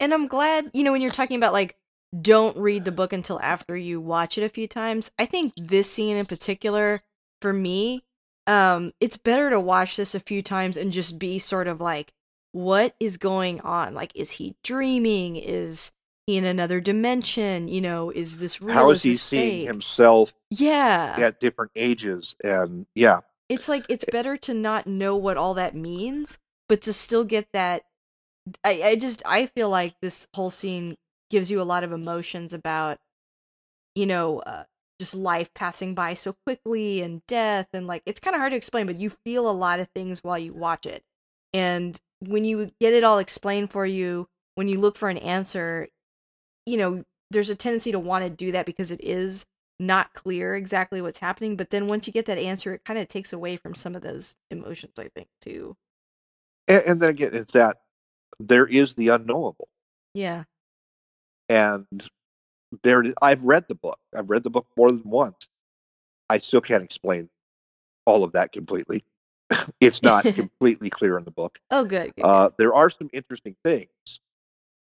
Uh, you see him eating the meal good. hmm and drinking, and, and it looks delicious and wonderful and stuff like that. In the book, they knew what food looked like. They didn't know what food tasted like, oh no and so it's like he he goes to drink liquid the first time, and he spits it out of his mouth. It tastes horrible, and then he realizes it's distilled water. It has no flavor at all. That's why it tastes terrible. uh, okay that And, wine that he's yeah, drinking yeah, and, and everything is it, it looks right, but it doesn't taste right because they had no idea what it tastes like. They, you know, images had come through, but obviously flavors couldn't come through. yeah in the book it's like from tv right like they're kind of approximating from what they've Mhm. seen from our television program Right, and they're they're behind because of the huge distances that these signals have had to travel. uh, okay okay that makes sense And so, you know, the Stargate is him going uh, ungodly distances, is what you would think. And you, you do see a landscape, but the colors are all wrong. hmm uh, some you know alien world, and he ends up in that place, and he's rapidly aging, but he's seeing himself age from age. So time seems to be shifted yeah or not being experienced in a, a normal flow. Mm hmm Um, it, it is very disconcerting, but so extremely interesting to watch.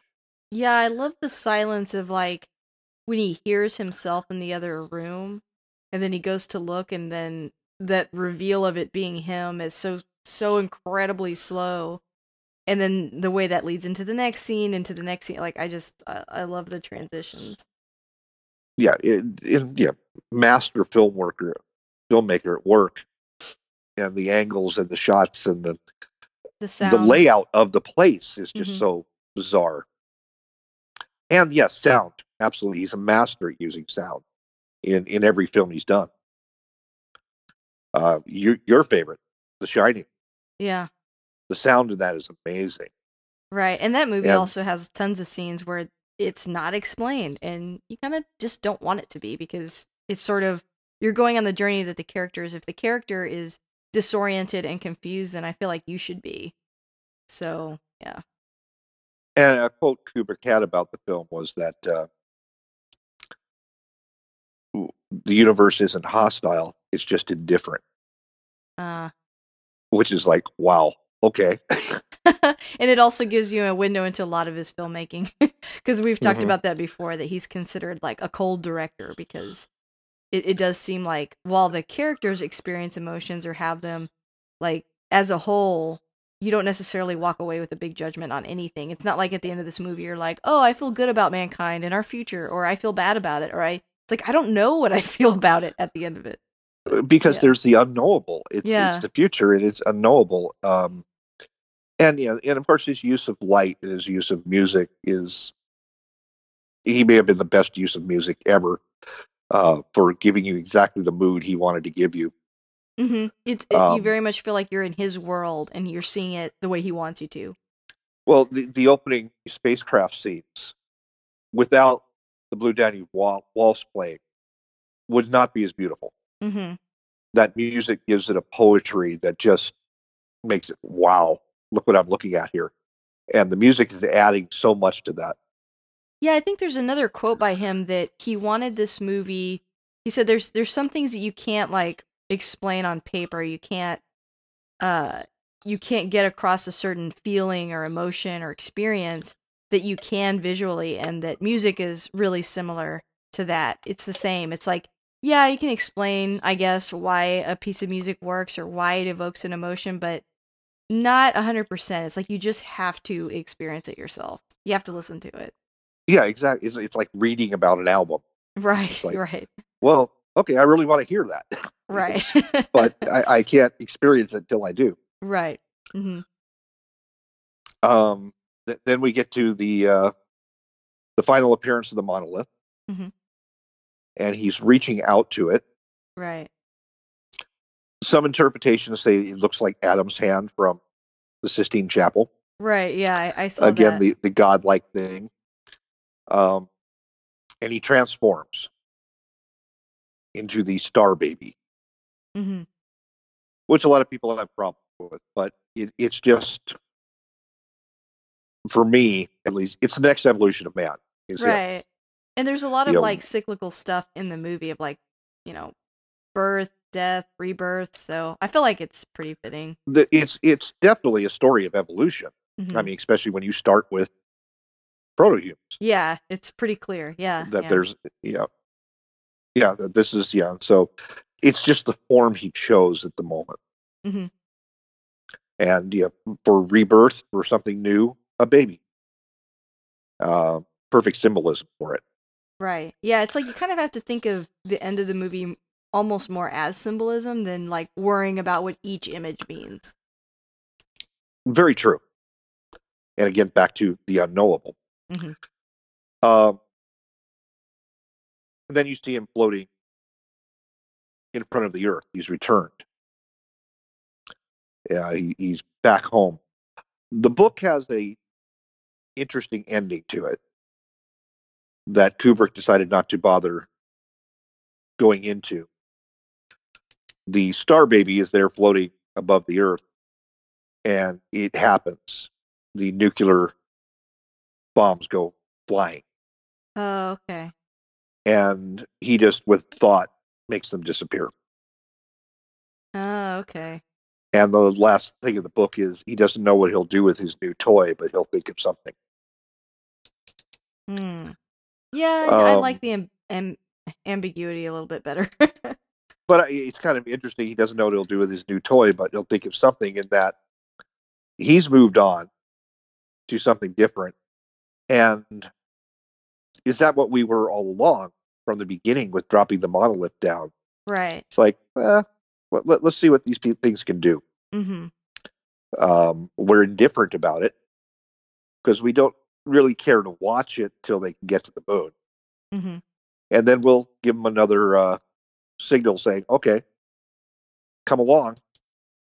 And we'll see, you know, what happens then. And obviously, that trip through the Stargate was horrendously traumatic on him. You know, as you can see on his facial expressions as he's Mhm. going through it, just that abject terror and stuff. And it's like, are are you worthy? Will you survive this? D- Yeah. Are you ready to be Mhm. evolved to the next thing? And then you're you're well far beyond now whatever lives on that planet. Yeah, that's true.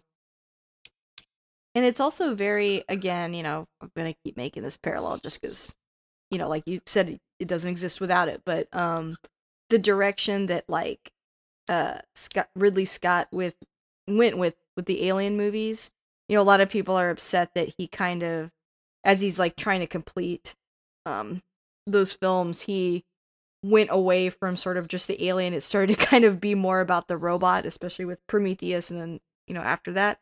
But you can kind of see where that came from. It's like if he wants to go with this idea of evolution the way that Stanley Kubrick did, that's like how is a evolution of man, right. He's kind of but like ends David. up having man's flaws. hmm uh, and picks up on his self survival instinct most definitely. Yeah, yeah, But it, it, the full film is just to me, it's just amazing. I've seen it at least a hundred times. Um, it's just one I'll just pick up and put in. yeah. You can't get And- tired of it. There's so much there. Yeah, there's just and you sit there and try to think, okay, especially getting ready for this podcast. I watched it twice, and it's like, okay, how how am I going to try and explain this because I don't really know. Yeah, it's hard to put into words. Like, I feel when we're done with this episode, I'm just going to sit around kicking myself, going, I should have said this, I should have said that. Like, this movie is so important, it's such a big deal, but it's kind of hard to explain. It's almost like you just have to see it.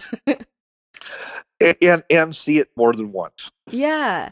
And, and because the first time you see it it's just going to be that visual bang in your face that is going to wash over you and i mean there's lots of times to think during this movie but there's not enough time to think during this movie because even those slow periods there's just so much to look at Mhm, that's true. and take in.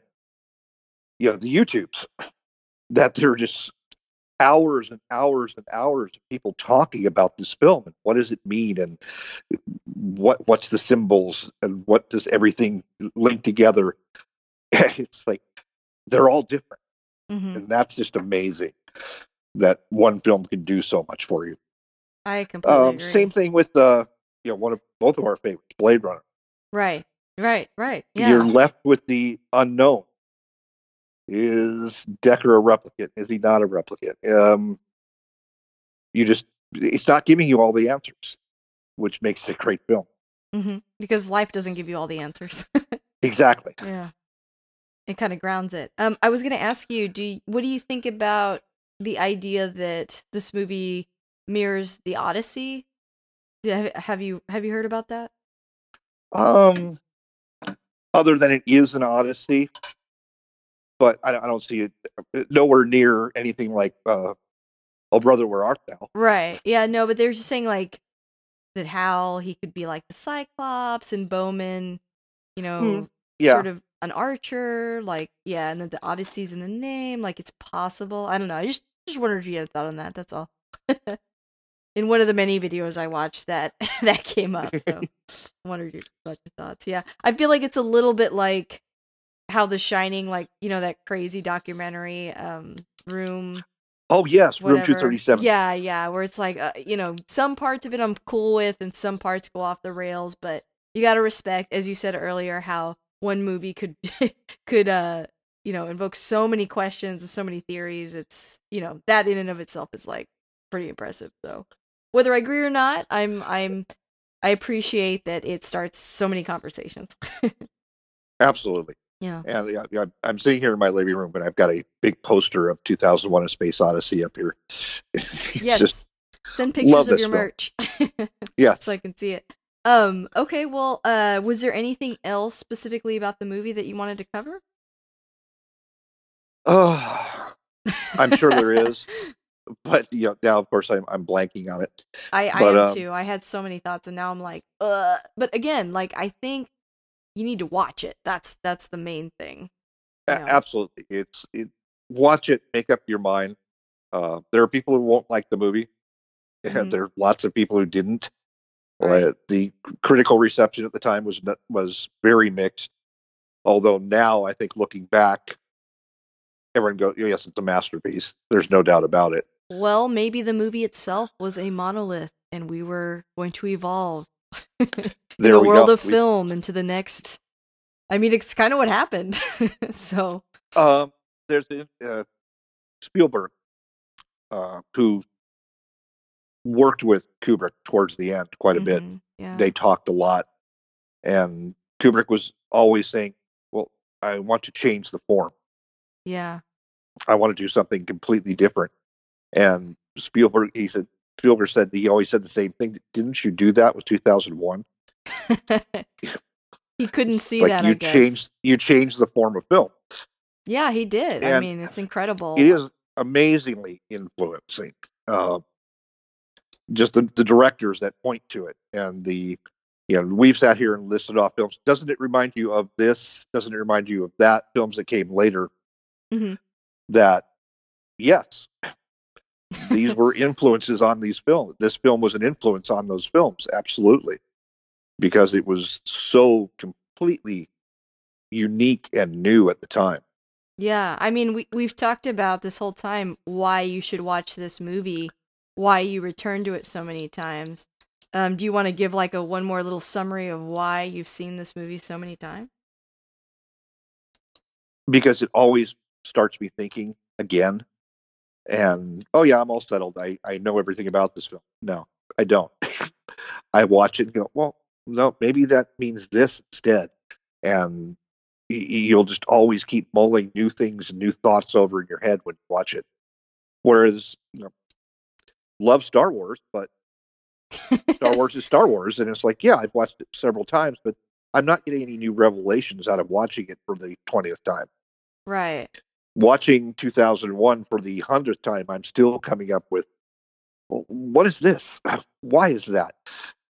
Yeah. And then you then you go look at YouTube and you, well, let's see what other people think about this. It's like, no, I don't like that.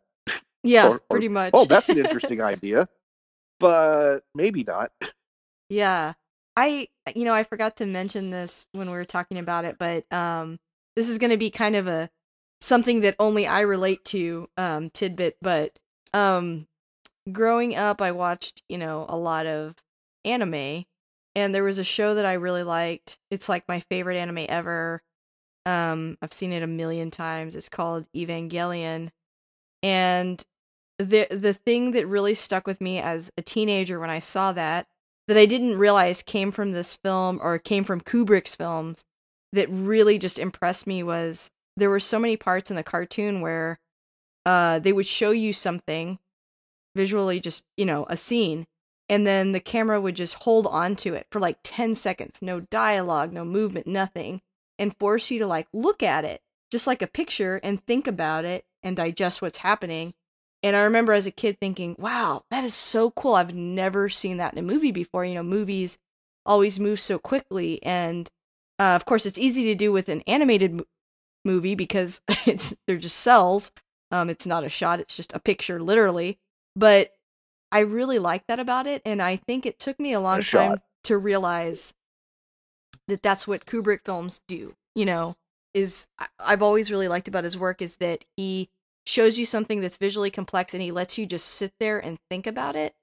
Um, and some people might call that slow, but it's also giving you time to put your own impression on it. And I don't know, I I love that about all his movies and because you're free to do that, I think that's one of the many many reasons why it does reward multiple viewings. You need time to digest and think about it and you need multiple times to digest and think about it. And like you said, I don't feel like you're ever done. And I I love that about about this movie. And also just um I guess the second question being how do you pitch it to someone? H- how would you pitch it before I say anything?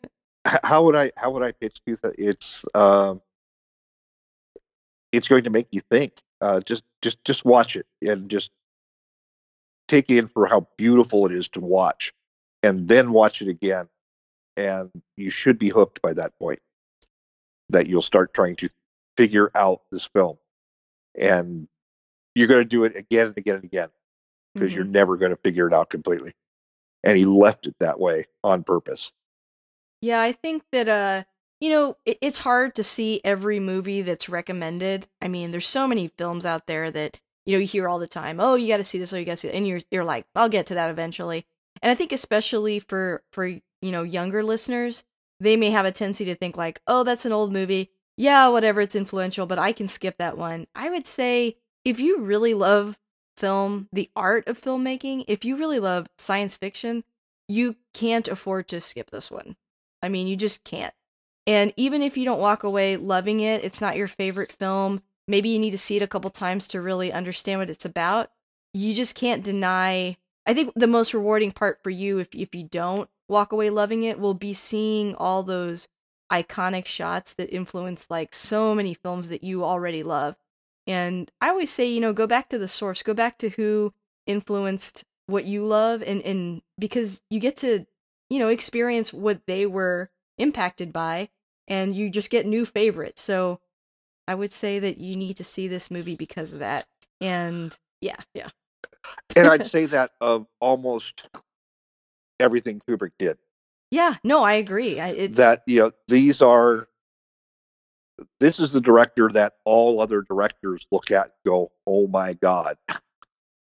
Maybe someday i can make something close to that because he was the best at it and even uh, something as you know mass market popular as spartacus is still ungodly beautiful. Hmm in you know the shots and the- especially the long landscape shots and such like that it's like wow incredible. And then as he got more eclectic it gets even better. Clockwork orange one of the strangest films ever but again you're not walking out of it without thinking hmm Definitely not. Yeah, I think uh, you know there's a tendency to feel that movies like this are, or or directors like Stanley Kubrick or Orson Welles or Alfred Hitchcock. It's like, oh, this is for for just you know like movie snobs that totally get it, or you know film majors or something. But there's a reason why all those people love these directors so much, and I would argue that regardless of what your you know I guess like knowledge on film is. I mean, mine is certainly not extensive, so I really love these movies and I really love this director and, you know, I would say no, don't don't feel like this is like some, you know, secret movie club kind of movie that only movie nerds get. I give this film a shot because it's really really good. Yeah, I think it will. extremely so um and and you know the thing we talked about people saying kubrick is just so cold and i don't get that at all i, I become emotionally involved in his films Yeah, me too. but it's it's he it's he shoots it from an outsider's perspective Right. I think that's probably what they really mean without knowing that's what they mean. But yeah, it's like it's it's impartial in a way. Um, it's it's like a voyeuristic look. All of his movies are kind of like that. But that's what's so cool about it because then you're not getting just his perspective. You're getting to make your give your own perspective on it. and then it's, you know there's something like dr strangelove Yeah. what a wicked sense of humor that film has Right. it's just i find it hilariously funny and i've watched it with people who just didn't get it Yeah.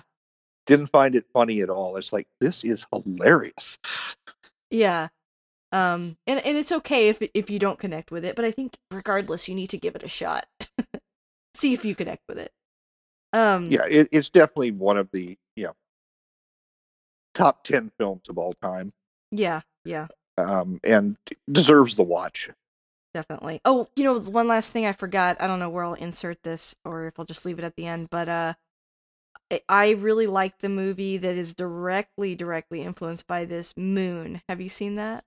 I loved Moon. Me too. I saw it in theaters. I I like read about it online and got like really pumped and then I saw it and I thought it was so satisfying. I remember a coworker saying, "Uh, you know, oh yeah, I saw it. It kind of reminded me of 2001, obviously." and a little bit of Blade Runner. It kind of is both of those a little bit in that film, and uh, and yeah. So if, if you listening out there haven't seen that, you should see Moon as well.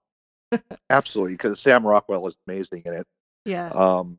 Yeah, I I I read a blurb about it in Rolling Stone. Mm-hmm. And I didn't get around to catching the theater, but as soon as it showed up on video, it's like, oh, that's right. I, I wanted to watch that and just fell in love with it.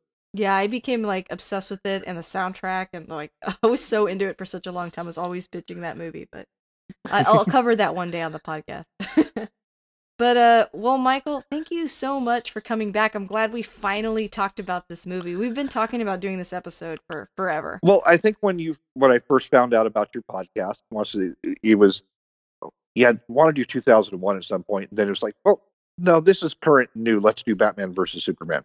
Yeah and uh, it's been.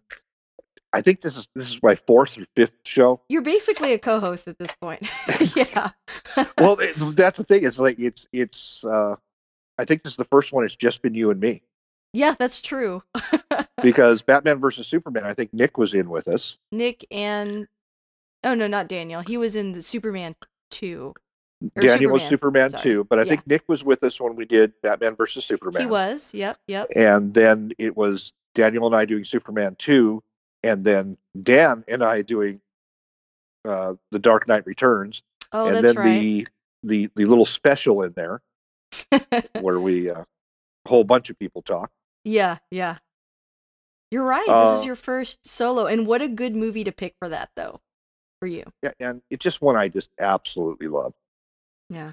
But it's like I I, I listen to your podcast, and it's like I could do a sh- show with her every week without a problem. the feeling like is I have enough. There are so many movies that I would just love to sit there and spend an hour and a half, two hours talking about. You're gonna have to come back. What what if you were to predict it? What would the next movie be that you would want to talk about? Hmm. Um. Actually, uh, Daniel Sanchez talked about talking about the day the Earth stood still. Oh, that's right. We never did that episode. We got to figure that out. Yeah, I think that would be great because that that's uh, like the Time Machine. It's a movie I can't re- remember not having seen. Oh, that's great. That's it's perfect. a film that you know that's always been there.